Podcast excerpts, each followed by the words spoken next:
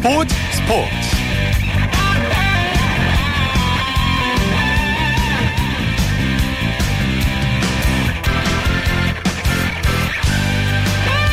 여러분 안녕하십니까? 일요일 스포츠 스포츠의 아나운서 오승원입니다.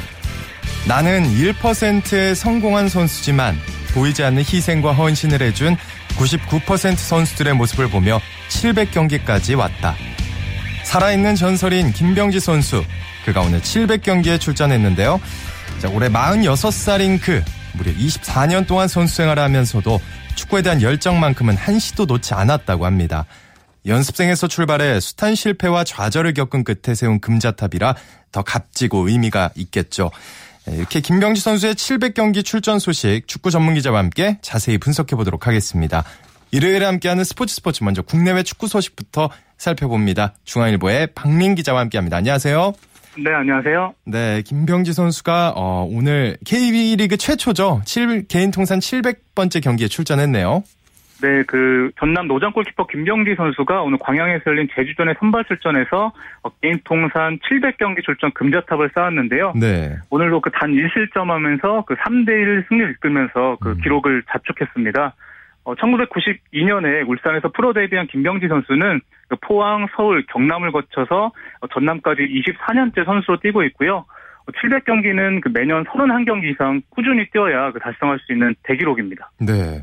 어, 근데 김병지 선수가 45살이라고 들었는데 그러면 노상래 전남 감독과 동갑인 거죠? 네, 맞습니다. 그 김병지 선수가 전남 노상래 감독, 김태형 코치와 함께 1970년생 동갑이고요. 네. 어, 김병지 선수가 그 프로축구에 데뷔한 해인 그 1992년에 그 레버쿠젠 손흥민 선수가 그 태어났습니다. 아. 그 김병지 선수가 그 올 시즌 K리그 최고령 출전 기록을 그 40, 아, 45세 3개월 19일로 그 연일 경신하면서 리그 네. 상위권과 FA컵 4강행을 이끌고 있고요.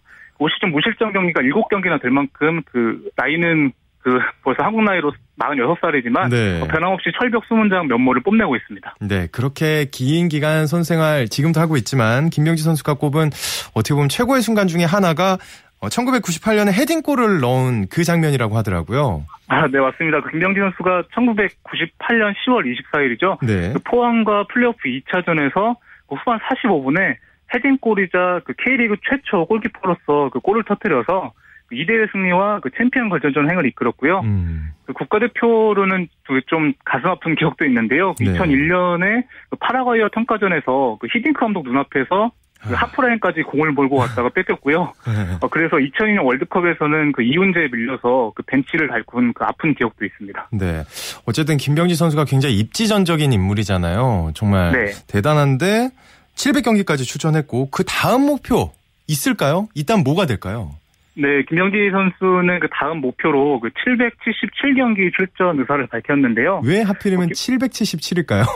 네, 아무래도 7이 그 행운의 숫자인 것 같고요. 아. 김병지 선수가 올 시즌에도 그 사- 뭐 사실상 그 은퇴도 고려해볼 만도 한데 워낙 네. 또 이렇게 계속해서 좋은 모습을 보여주고 있으니까요. 뭐 다음 시즌까지 기약을 하면서 그런 숫자를 정한 것 같고요. 음. 또 김병지 선수 그 좌우명이 그 내 뒤에 그 공은 없다 이렇게 좀 멋있는 야. 말을 남기고 있는데 그 팬들 역시 그 노장의 아름다운 도전이 그 어디까지 이어질지 그 응원하고 있습니다. 네, 기억에도 되게 잘 남을 것 같아요. 777경기 이렇게 하면은. 네, 맞습니다. 네, 또 전주에서는 선두 전북과 2위 수원 맞붙었는데 결과 어떻게 됐습니까? 네, 그 전북이 전주 월드컵 경기장에서 수원에 그 2대1 짜릿한 역전승을 거뒀는데요. 네.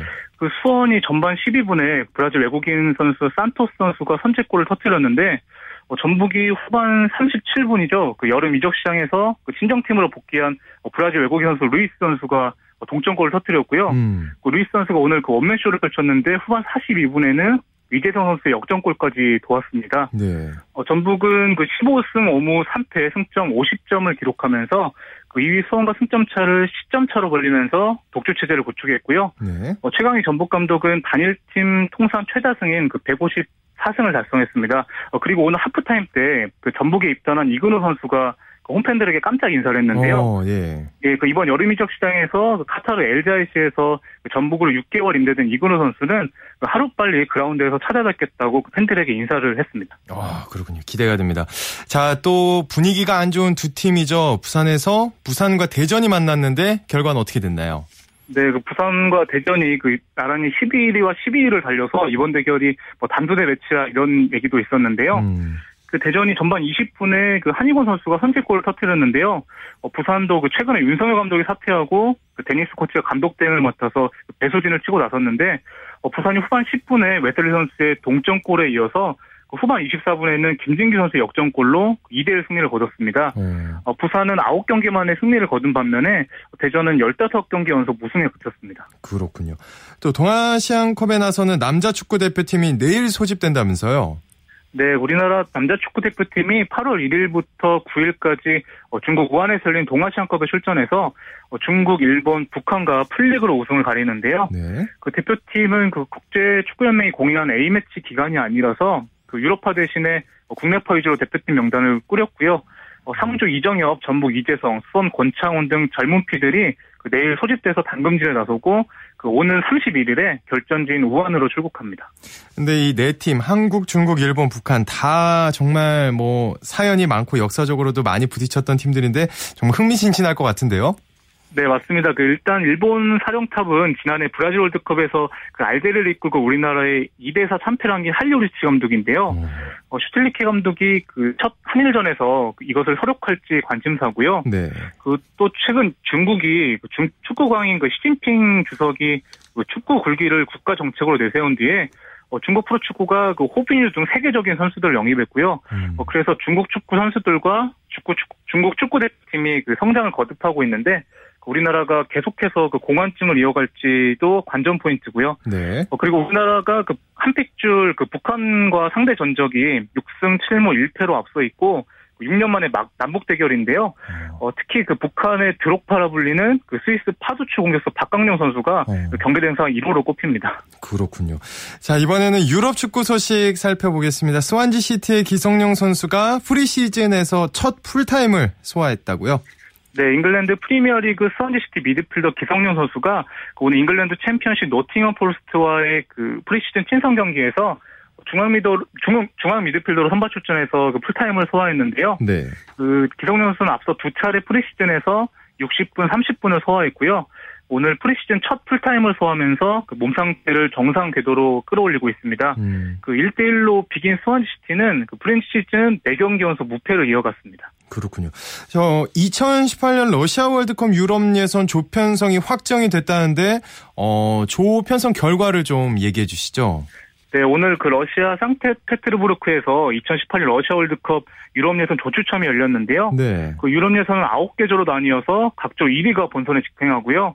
조 2위 상위 8팀이 그 플레이오프를 거쳐서 4개국이 본선에 합류하는데요. 음. 그 A조에는 네덜란드와 프랑스, 스웨덴이 그 한 조에 편성돼서 그 죽음의 조를 이뤘고요. 네. 그리고 D조에서는 스페인과 그 이탈리아가 편성됐고요. 그리고 그 F조에서는 그 잉글랜드와 스코틀랜드, 그 H조에서는 벨기에와 보스니아 헤르체고노비나 등이 속해서 그 치열한 각축을 벌일 전망입니다. 네, 아주 예선부터 재밌는 경기들이 많이 펼쳐질 것 같네요. 또 네. 북중미에서는 골드컵이 열리고 있는데 3, 4위전 파나마가 승리했다고요? 네, 그 파나마가 오늘 미국 필라델피아에서 열린 미국과의 그 북중미 축구연맹 골드컵 3, 4위전에서 그 연장 120분간 동안 그 1대1로 승부를 가리지 못했고요. 네. 어, 파나마가 승부차기 끝에 그 3대2로 승리했습니다. 근데 앞서 파나마가 준결승이 조작됐다 이렇게 조사를 요청했다는데 맞나요? 아, 네, 맞습니다. 그 파나마가 멕시코와 골드컵 준결승에서 음. 그 페널티킥을 두 차례나 내주면서 1대1로 그 역전패를 당했는데요. 네. 어, 경기 후에 파나마 축구협회장이 그 경기가 조작됐다면서 어, 국제축구연맹과 북중미 축구연맹에 조사를 요청했고요. 사실 8강에서도 그 멕시코에 패한 코스타리카 역시 그 음. 공식적으로 문제를 제기했는데요. 네. 오늘 북중미 축구연맹이 그 심판이 오심을 그 인정했다는 성명을 냈고요. 어, 그러면서도 그 사람의 실수도 경기의 일부분이라고 덧붙였습니다. 그렇군요. 근데 왜 이렇게 그 멕시코에게만 아주 어드밴테이지가 주어지는 걸까요? 좀 의심이 되네. 네, 맞습니다. 그좀 뭐 일각 일부 유럽 언론에서는 또 뭐 제3의 세력이 뭐 이렇게 그 힘이 아. 작용한 거 아니냐 이런 의혹도 조겨, 그 제기하고 있는데요. 어쨌든 네. 일단은 심판이 오심을 인정한 상황입니다. 야, 아주 또 특이한 상황이네요. 또 네. 잉글랜드 맨체스터 유나이티드 프리시즌에서 아주 좋은 경기를 이어가고 있죠. 네, 그 맨체스터 유나이티드가 오늘 미국 캘리포니아에서 열린 어, 기네스 인터내셔널 챔피언스컵에서 어, 스페인 바르셀로나를 3대 1로 꺾었는데요. 음. 그 맨유는 웨인 루니 그 제시 링가드, 야누자이의 골로 그 대회 3연승을 기록했고요. 그 맨유는 그 새 시즌을 앞두고 그 독일 바이에른 뮌헨의 미드필더 슈바인슈타이거와 그 잉글랜드 사우스햄프턴 돌풍의 그 슈나이덜린 등을 영입하면서 네. 우승을 향해서 그 선수 영입에 박차를 가하고 있는데 어, 프리시즌에서도 좋은 성적을 거두고 있습니다. 그렇군요. 오늘 축구 소식 여기까지 듣겠습니다. 고맙습니다. 네, 감사합니다. 네, 축구 소식 중앙일보의 박민 기자와 살펴봤습니다.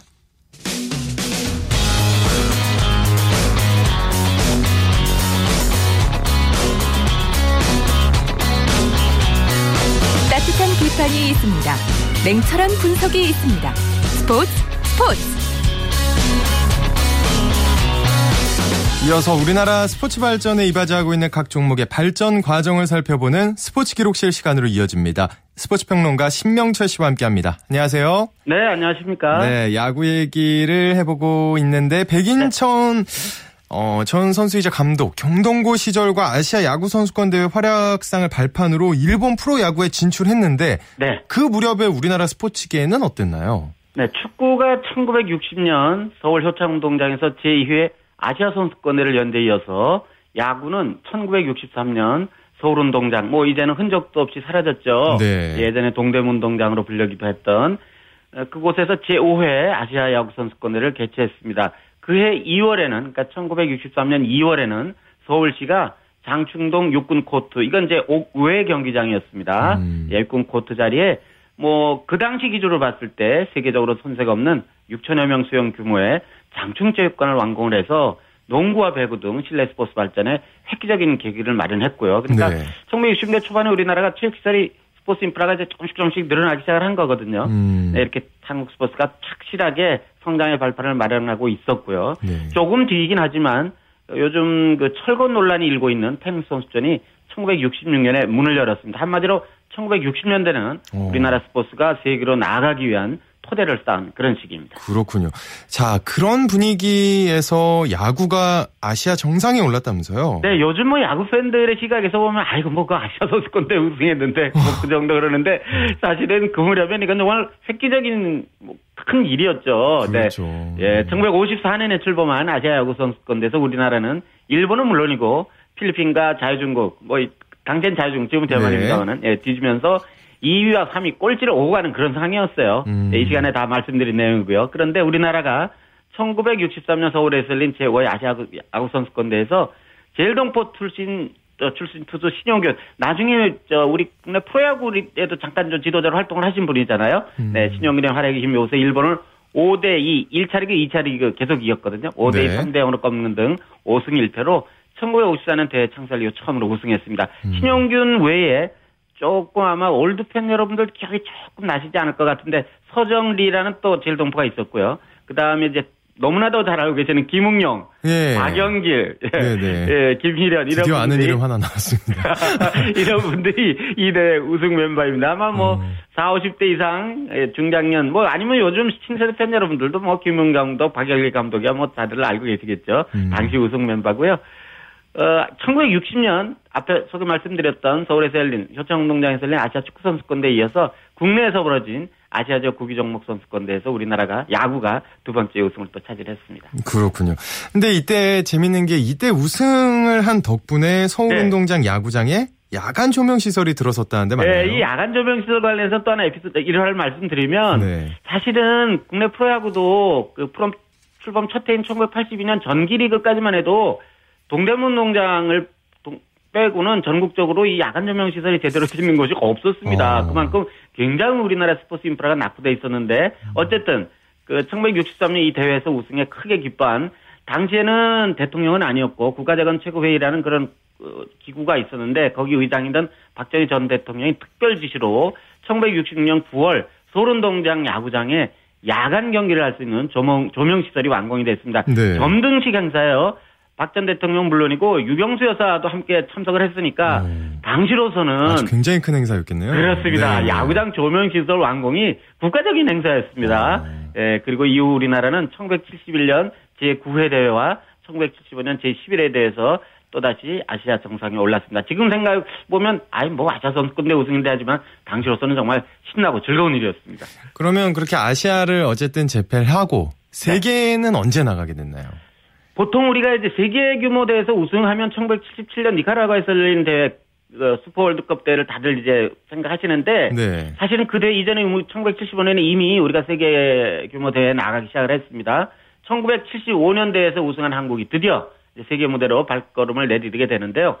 그 당시 1975년 당시 21살의 신예 김재박 예, 나중에 이제 우리나라 국내 프로야구 MC 청룡이라든지 아니면 또 나중에 LG 트윈스 감독 뭐 여러 아주 선수로서 지도자로서 정말 뛰어난 활약을 펼치게 되는 그 당시엔 정말 신이었습니다. 영남대학교 선수였거든요. 음. 예, 김재학을 비롯한 대표 선수는 그해 8월, 1975년 8월 야구 선수로는 처음으로 태릉 선수촌에 들어가서 체력 훈련을 했습니다. 이게 조금 더 특이한 얘기처럼 들리시지 않습니까? 네. 뭐 아니, 아니 야구가 1920년에 제1회 전조선 야구대 이게 전국 체육대 이제 표시가 됩니다마는 음. 아, 우리나라 스포츠에 말하면 선구적인 종목 아니겠습니까? 그렇죠. 예, 그런데 어떻게 1970년대 중반에 되어서야 태극선이 앞에 설명드렸듯이 너무 오랜 시간이 걸린 거죠. 예, 문을 예. 열었는데요. 네. 예, 왜 그러냐면 잘 아시는 것처럼 야구는 당시 올림픽 종목 아시안 게임 종목이 아니었지 않습니까? 음. 예, 그렇기도 했고 또 하나는 당시 야구는 이렇게 트레이닝 방법이라든지 이런 스포츠 과학 분야에서 그러니까 종목 자체는 좀 선진이었는데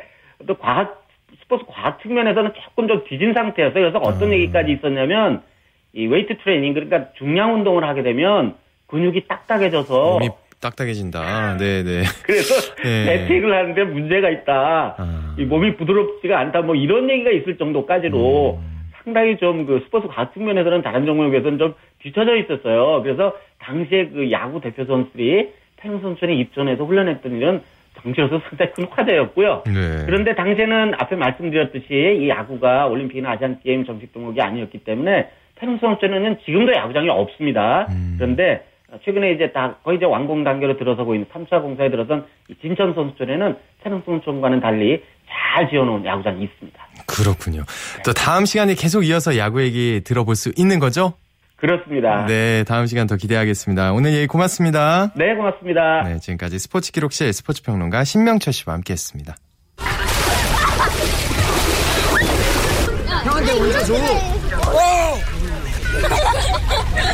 되게 재밌어요. 옛날에 와봤는데 또 오니까 좋아요. 어디 나가려면 차 타고 막 멀리 가야 되잖아요. 근데 그러지 않고 아주 가벼운 마음으로 올 수 있기 때문에 저희는 자주 오는 편이에요. 와서 정말 시원하고 재밌어요. 언니들이랑 친구들이랑 자주 놀러 갈 거예요. 네, 어우, 현장 소리 들어보니까 아주 시원함이 여기까지도 느껴지는 것 같은데 수영장 다녀오신 거 맞죠? 네, 맞습니다. 오늘 어떻게 누굴 만나고 오신 건가요? 네, 수영장에서 빨간 티에 선글라스, 또 호루라기를 불면서 매 눈으로 곳곳을 지켜보는 분을 만나고 왔는데요. 아, 네, 눈치채셨나요? 네, 정답. 네. 네. 바로 수영장의 보디가드라고 할 수 있는 수상 인명구조원 라이프가드인데요. 요즘 물놀이를 떠나는 본격적인 휴가철이 시작이 됐습니다. 서울지역만 네. 봐도 요즘 한강을 지나가다 보면 야외 수영장에서 가족과 친구, 연인이 함께 물놀이를 하는 모습을 볼 수 있는데요. 제가 만난 분은 여의도 야외 수영장에서 근무하고 있는 윤정택 인명구조원입니다. 누구보다 바쁘게 여름을 보내고 있는 윤정택 씨 만나보시죠. 고객 여러분들은 고객 여러분들의 안전을 위하여 안전위원들의 통제를 철저히 따라주시기 바랍니다. 뛰지 마세요. 안으로 들어오세요. 라이프 가드는 일단 말 그대로 풀장 안에서 손님들의 안전을 위해서 물에 빠지는 손님들을 구하고 이제 또 위험에 처하는 사람들한테 먼저 경고를 줘서 안전하게 임무를 수행하고 또 그 밖에 풀장 밖에서 이제 손님들 맨발로 다니시니까 위험한 물건들을 다 정리하고 또 뭐 화장실 같은 것도 편리하게 이용할 수 있게 청소 같은 것도 하고 전반적인 수영장에 관련된 일을 다 하고 있습니다. 그 아이들이 또 장난기도 많고 하니까 아무래도 라이프가드의 통제를 잘 안 따르는 경우가 많은데 그래도 항상 열심히 잘 하고 있습니다. 어우, 목소리가 라이프가드답게 멋있어요. 혹시 청취자분 중에 또 여자분들 네. 내일 가볼 것 같은데 근데 이런 라이프가드 몇 명이나 근무하고 있는 건가요? 네, 이 여의도 야외 수영장에는 한 20명이 활동을 하고 있는데요. 음. 뭐 유아 아동이 놀 수 있는 유아풀, 또 청소년풀, 성인풀 이렇게 각각 배치되어 있어서 시민들이 안전하게 물놀이를 할 수 있게 도움을 주는 역할을 하고 있습니다. 음. 이곳에는 주로요 한국체육대학교 동아리에서 활동하고 있는 학생들이 인명 구조원으로 활동하고 있습니다. 어, 그렇군요. 사실 뭐 수영이나 물놀이 할때 꼭 해야 되는 게 준비 운동이거든요. 저- 웜업을 해야 되는데 또 어떤 게 중요할까요? 네, 바로 제일 중요한 게 네. 스스로 안전 의식을 가지는 건데요. 앞서 말하신 것처럼 준비 운동도 꼭 음. 해야 되고요. 그리고 안전 요원의 지시와 경고 방송을 듣고 잘 따라야 합니다. 음. 또 수영장에서 어린아이가 부모님을 따라서 성인 풀장에서 물놀이하는 분들이 요즘 많다고 해요. 아. 보호자와 함께 노는 거는 괜찮지만 네. 이 잠깐 방심하는 사이에 자녀가 물에 빠질 수 있다고 하더라고요. 위험합니다. 네, 네. 이런 사고가 나지 않게 주의를 하는 게 좋은데요. 윤정택 인명구조 요원도 한 번은 부모와 함께 놀던 아이가 물에 빠져서 구조한 적이 있다고 합니다. 자세한 얘기 들어보시죠. 안전 요원 근무를 쓰다 보면서 제일 위험한 게 이제 성인들이 들어간 풀장에 이제 어린이들이 들어와서 노는 게 제일 문제인데 이제 부모님이랑 같이 자녀들을 데리고 들어가서 노는 경우가 엄청 많습니다. 자칫 신경을 다른 데로 딱 돌려버리면은 그 자녀가 위험한 상황에 빠지는 경우가 엄청 많고 실제로 그런 사례도 엄청 많아서 제가 실제로 그 심폐소생술에서 구한 그 아이도 부모와 자녀가 함께 그 성인풀에 들어가서 발생된 사고라서 웬만하면 절대로 그 성인풀에 부모님과 자녀가 같이 들어가기보다 청소년풀이나 유아풀에서 부모님과 자녀가 함께 노는 걸 적극 권유하고 싶습니다. 어디 가서 쉽게 이런 일을 해본다는 게 참 많이 없는 것 같아요. 고생하면서 또 다른 사람들의 안전을 위해 일하는 때 항상 보람차다고 생각하고 있습니다. 저도 시민 여러분들이 안전하게 수영장을 즐기실 수 있게 끝까지 어느 한 곳을 놓치지 않고 걱정 염려하지 마시고 저희 통제도 잘 따라주시면은 진짜 유쾌한 한 시즌 마무리가 될 것 같습니다. 어, 아주 멋진 청년의. 네. 네. 아무래도 이렇게 보람을 느끼니까 네. 또좀 힘들긴 해도 일을 하는 거겠죠? 네, 사실 이 뜨거운 햇빛 아래서 시민의 안전과 건강을 위해서 묵묵하게 자신의 임무를 다하고 있는데요. 그 모습이 참 듬직하더라고요. 네. 이 윤정택 수상 안전요원은 여름에는 수영장에서 또 겨울에는 스키장에서 스키 강사로 활동을 하면서 1년 내내 레저 스포츠와 함께 하고 있는데요. 음. 그래서 윤정택 수상 인명구조원의 꿈도 레저 스포츠와 관련된 일을 하고 싶다고 합니다. 네. 이번 여름도 레저 스포츠를 즐기는 시민들이 안전하게 물놀이를 할 수 있도록 곁에서 도움을 준다고 하니까요. 다치는 사람 없이 안전하게 물놀이를 할 수 있도록 지금처럼 힘써 주셨으면 좋겠습니다. 네. 오늘 이혜리 리포터 고생 많으셨습니다. 네, 고맙습니다. 쳤다 하면 홈런이고 슛 한편의 드라마. 그것이 바로 그것이 바로 손에 잡힌 우승 트로피. 목에 걸린 그 배달. 너와 내가 하나 되는 그것이 바로 그것이 바로 그것이 바로 꿈꾸던 스포츠. 꿈꾸던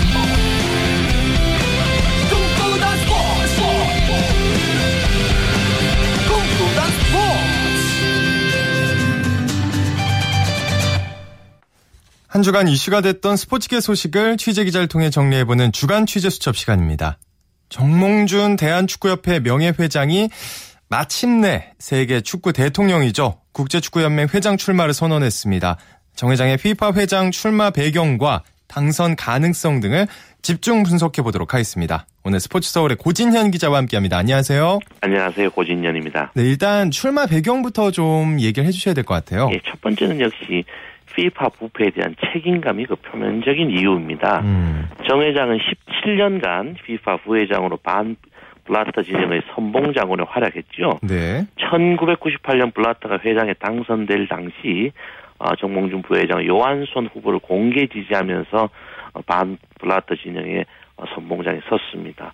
2011년 플라터의 지지를 받은 알리빈 알 후세인 요르단 왕자의 패에 FIFA 부회장의 5연임이 실패할 때까지 정 회장은 17년간 부회장으로 활약을 했습니다. 네.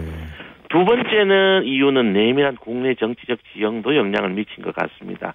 정몽준 어, 저 회장은 국내 정치 입지가 상당히 지금 좁아들었거든요. 음. 그래서 국제 스포츠로 눈길을 돌린 것 같습니다. 국내 시선을 끌며 존재감을 확인하는 게 그 이유인 것 같습니다. 그렇군요. 자, FIFA 회장 출마를 어쨌든 선언했습니다. 그럼 이 정 회장의 장단점을 좀 분석을 해봐야 될 것 같은데요. 네. 역시 장점이라면 청렴도 있겠죠. 음. 정몽준 회장은 아시다시피 개인 자산이 3조 원 가량이 됩니다. 아. 돈이 많기 때문에 역시 부정부패할 이유가 없겠죠. 음. FIFA 수뇌부의 부정부패 스캔들은 결국 돈 때문이 아니겠습니까? 돈에 얽매이지 않아 FIFA의 강한 개혁 드라이브를 걸 수 있다는 기대감이 존재하고 있습니다. 또 다른 강점은 어, 정몽준 회장께서는 전 세계 축구를 아우르는 국제적인 인적 네트워크를 구축하고 있습니다. 따라서 제3세계 인물 대박론에 탄력을 붙일 수 있습니다. 그동안 음. FIFA 회장은 역대 8명 중 17명이 바로 유럽 출신이었습니다. 그렇군요. 그 예. 약점, 좀 단점이 있다면 어떤 걸까요? 네. 2017년 부회장 낙선 이후 4년간 공백기라는 게 아주 치명적인 약점이겠죠. 음. FIFA에서 17년간 부회장을 했다는 점도 그 역시 기존 어떤 프레임의 낡은 인물이라는 비판도 있을 수가 있겠습니다. 음. 지금 일부에서 제기되는 강력한 또 하나의 예측할 수 없는 또 약점이라면 네. 2002년 한일 월드컵 유치 당시 유치 과정과 그리고 월드컵 4강에 대한 예기치 않았던 상황이 폭로될 수 있다는 얘기도 나오고 있습니다. 아, 그렇군요. 어, 여러 말들이 나와서 그런 건지는 모르겠지만 어쨌든 선거 날짜가 좀 굉장히 뒤로 미뤄졌다는데 맞나요? 그렇습니다. 지금 내년 네. 2월 26일로 확정이 됐습니다. 아, 선거 날짜가 예상했던 대로 최대한 미뤄졌다고 보시면 되는데요. 아, 예. 이 사실은 차기 회장이 뽑힐 때까지 블라타가 계속 회장직을 유지한다는 사실이 아주 주목해 볼 만하죠. 음. 결국 자신의 안전을 보장해 줄 수 있는 인물을 차기 회장에 뽑겠다는 블라타의 의지가 숨어 있다고 보시면 됩니다. 그러니까 그때까지 시간을 충분히 벌어서 많이 이제 도움을 주고 가겠다. 뭐 그렇습니다. 이런 거죠. 네. 자, 그러면 어쨌든 선거 날짜는 정해졌고 그럼 절차와 그 각 대륙별로 이제 투표를 하는 걸로 알고 있는데 대륙별 표 숫자 어떻게 되나요? 지금 투표 4개월 전인 네. 10월 26일까지 후보자 등록을 마쳐야 합니다. 음. 투표는 FIFA 209개 회원국에 있는데요. 209개 회원국에 한 표씩 배분이 됩니다. 아, 그렇군요. 어, 가장 많은 표수가 있는 게 바로 아프리카입니다. 54표. 네. 그리고 유럽이 53표. 그리고 아시아가 46표. 북중미 카리브해가 35표. 오세아니가 11표. 남미가 10표씩 주어지게 됩니다. 음.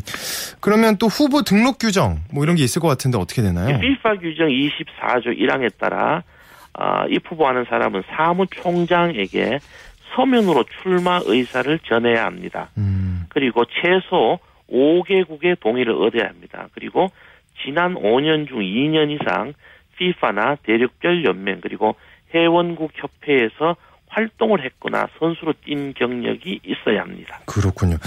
어, 이 정몽준 회장의 좀 라이벌 대항마로 꼽히는 사람은 누가 있을까요? 예, 역시 미셸 플라티니 UEFA 유럽 축구 연맹 회장이 최대 적수이겠죠. 네. 어, 여러분들도 잘 아시다시피 필라 플라티니 회장은 프랑스 국가대표 스타 플레이어 출신입니다. 음. 그리고 어, 다수의 투표권을 지닌 유럽 국가의 전폭적인 지- 지지를 받고 있죠.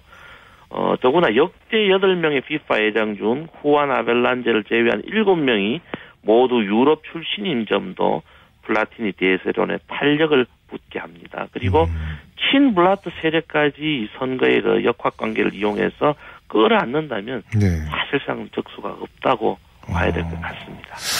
그 미셸 플라티니 유에파 회장의 장점을 하나 꼽는다면 어떤 걸 꼽을 수가 있을까요? 역시 우리가 지명도가 높다는 저 음. 장점이 있겠고 네. 그리고 어떤 유럽 중심의 어떤 세계 축구의 지형도로 봤을 때는 어, 상당히 당선 가능성이 높다고 봐야 되겠죠. 그리고 개혁적 이미지도 갖췄습니다. 개혁적 이미지요. 그래서 네. 2007년도 웨파 회장에 당선된 이후 꾸준히 FIFA의 개혁과 각성을 요구했습니다. 음. 또 그 밖에 또 출마할 가능성이 있는 사람 또 있나요? 예. 지난 5월에 선거에 나왔던 FIFA 회장 선거에 나섰다가 쓴맛을 본 알리 빈 알 후세인 요르단 왕자의 출마 가능성도 여전히 높습니다. 음. 만 40세 나이에 부회장직을 수행하면서 네. 꾸준히 국제 축구계에 호흡했다는 장점이 있죠. 그리고 이제 또 다른 사람으로는 어, 지난 회장 선거에 나왔다가 사퇴했던 포르투갈 축구 스타 루이스 피구와 터키 SNS 예르지크 웨파 부회장 그리고 카메룬의 이사 하야토 아프리카 축구연맹 회장도 후보군입니다. 그리고 자천 타천으로 브라질 축구 스타 지코와 아르헨티나의 축구 영웅 디에고 마른도나 등도 네. 출마를 선언을 고민하고 있다고 하네요. 네, 관심 있게 지켜봐야 할 것 같습니다. 오늘 예, 고맙습니다. 예, 고맙습니다. 네, 지금까지 스포츠 서울의 고진현 기자와 함께했습니다.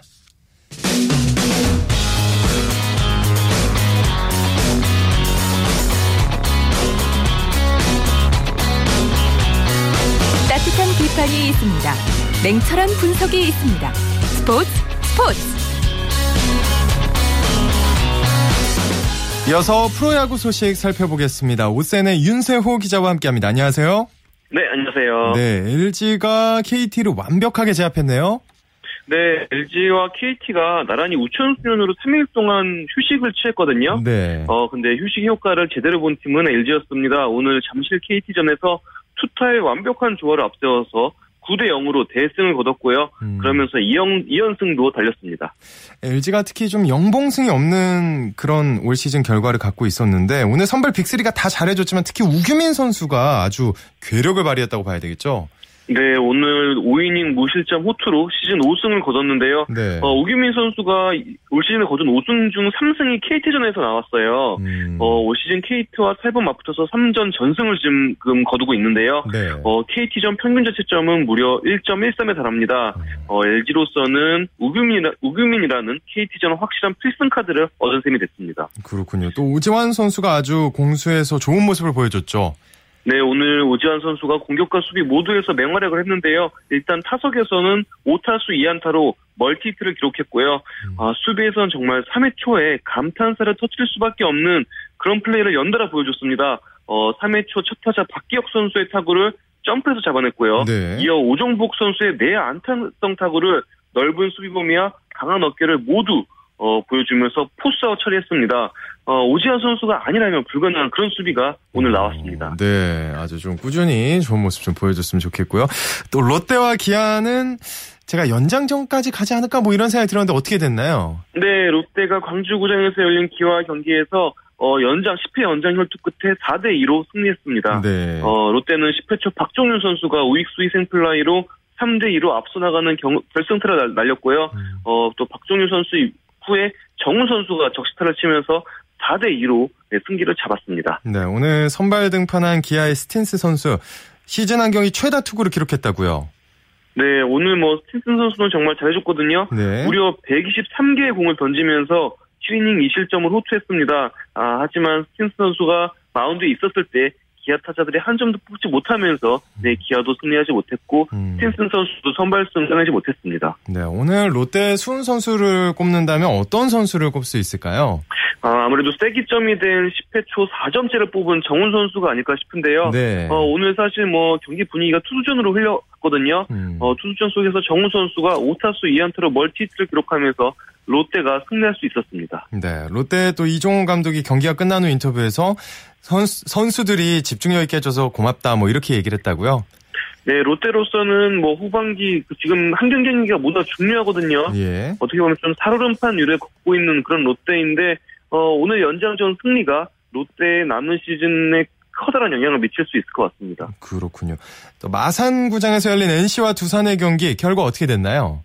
네, 두산이 8회 초 김재호 선수의 결승타를 앞세워서 7대 5로 NC에 승리했습니다. 그러면서 두산은 다시 2위로 복귀를 했습니다. 네, 오늘의 승부처 어디를 볼 수 있을까요?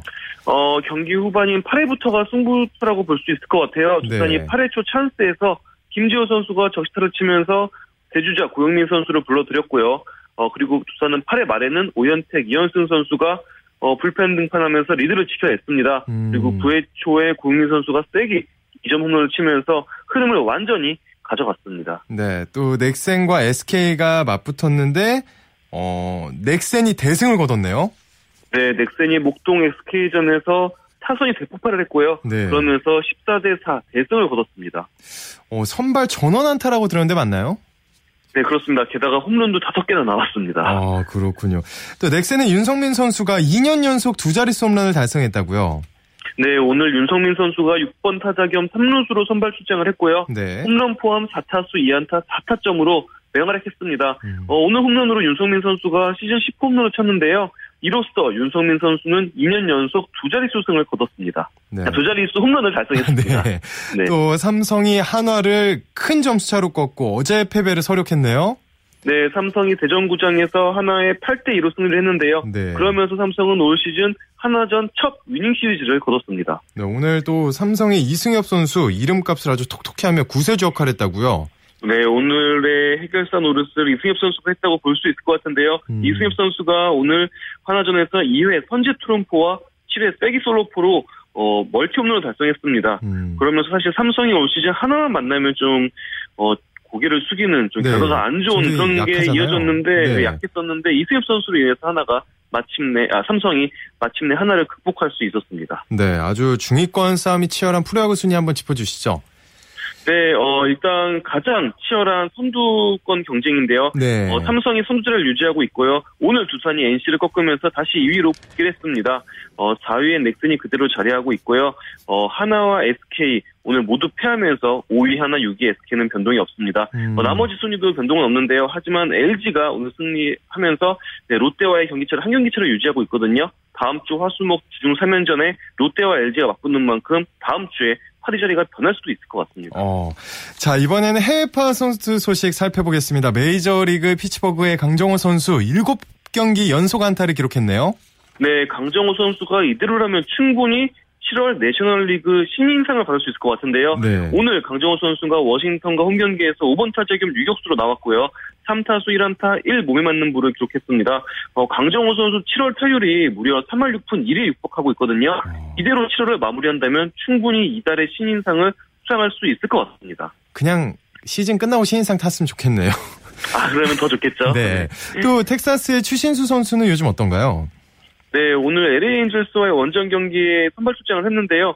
3타수 무안타로 안타를 기록하지 못했지만 어, 팀 승리를 돕는 그런 모습을 보여줬습니다. 음. 8회 초 무사 3루에서 찬스에서 타석에 들어섰는데 아, 우측으로 강한 타구를 날렸는데 이 타구가 아쉽게도 네, 엔젤스 1루수 알버트 푸홀스 선수의 호수비로 안타가 되지 못했어요. 하지만 어, 이 수비 이, 수, 이 타구가 나왔을 때 어, 상대 수비가 송구를 범하면서 네, 3루 주자 앤드루스 선수가 타점으로 득점으로 득점했고 추인 선수의 타점이 올라갔거든요. 네. 네, 추인 선수의 강한 타구가 결과적으로는 네, 텍사스에게 승리를 가져오는 그런 결과가 됐습니다. 그렇군요. 또 일본 프로야구 소프트뱅크스의 이대호 선수 오늘은 방망이가 침묵했네요. 네, 오늘 이대호 선수는 오릭스와의 홈 경기에서 3타수 무안타를 기록했는데요. 어, 하지만 볼넷 두 개를 골라 나갔습니다. 음. 어, 9회 끝내기 찬스에서 이대호 선수가 타석에 들어섰는데요. 상대 투수가 고의사구로 이대호 선수를 피해가는 모습이 나왔습니다. 어, 그렇군요.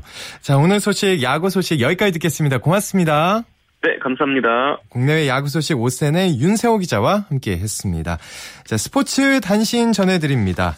여자 골프스타 전인지 선수가 올해 한국과 미국, 일본 3개국의 메이저 대회를 모두 우승하는 대기록을 세웠습니다. 전인지 선수는 경기도 여주시 블루헤런 골프장에서 열린 KLPGA 투어 시즌 두 번째 메이저 대회 하이트 진로 챔피언십에서 합계 8언더파로 정상에 올랐습니다. 지난 5월에 일본 메이저 대회죠. 살롱파스컵 우승에 이어서 지난 13일 US 여자 오픈을 제패했고요. 또 국내 무대 메이저 트로피까지 거머쥐며 세계 최초로 한 시즌에 3개국 메이저 대회를 정복한 선수가 됐습니다. 또 한국 현대 바둑 70주년 기념 대국에서 조은현 구단이 조치훈 구단의 승리를 거뒀습니다. 조은현 구단은 서울 한국기원에서 열린 조치훈 구단과의 경기에서 154수 만에 시간승을 거뒀습니다. 또 안선주 선수가 일본 여자 프로골프의 투어에서 시즌 첫 승을 올렸습니다.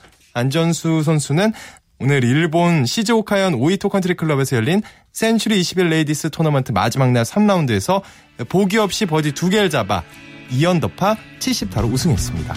자, 오늘 준비한 소식 여기까지입니다. 내일은 9시 30분부터 스포츠 스포츠 들으실 수 있고요. 이광용 아나운서가 재밌는 스포츠 이야기 준비해 찾아옵니다. 저는 아나운서 오승원이었습니다. 스포츠 스포츠.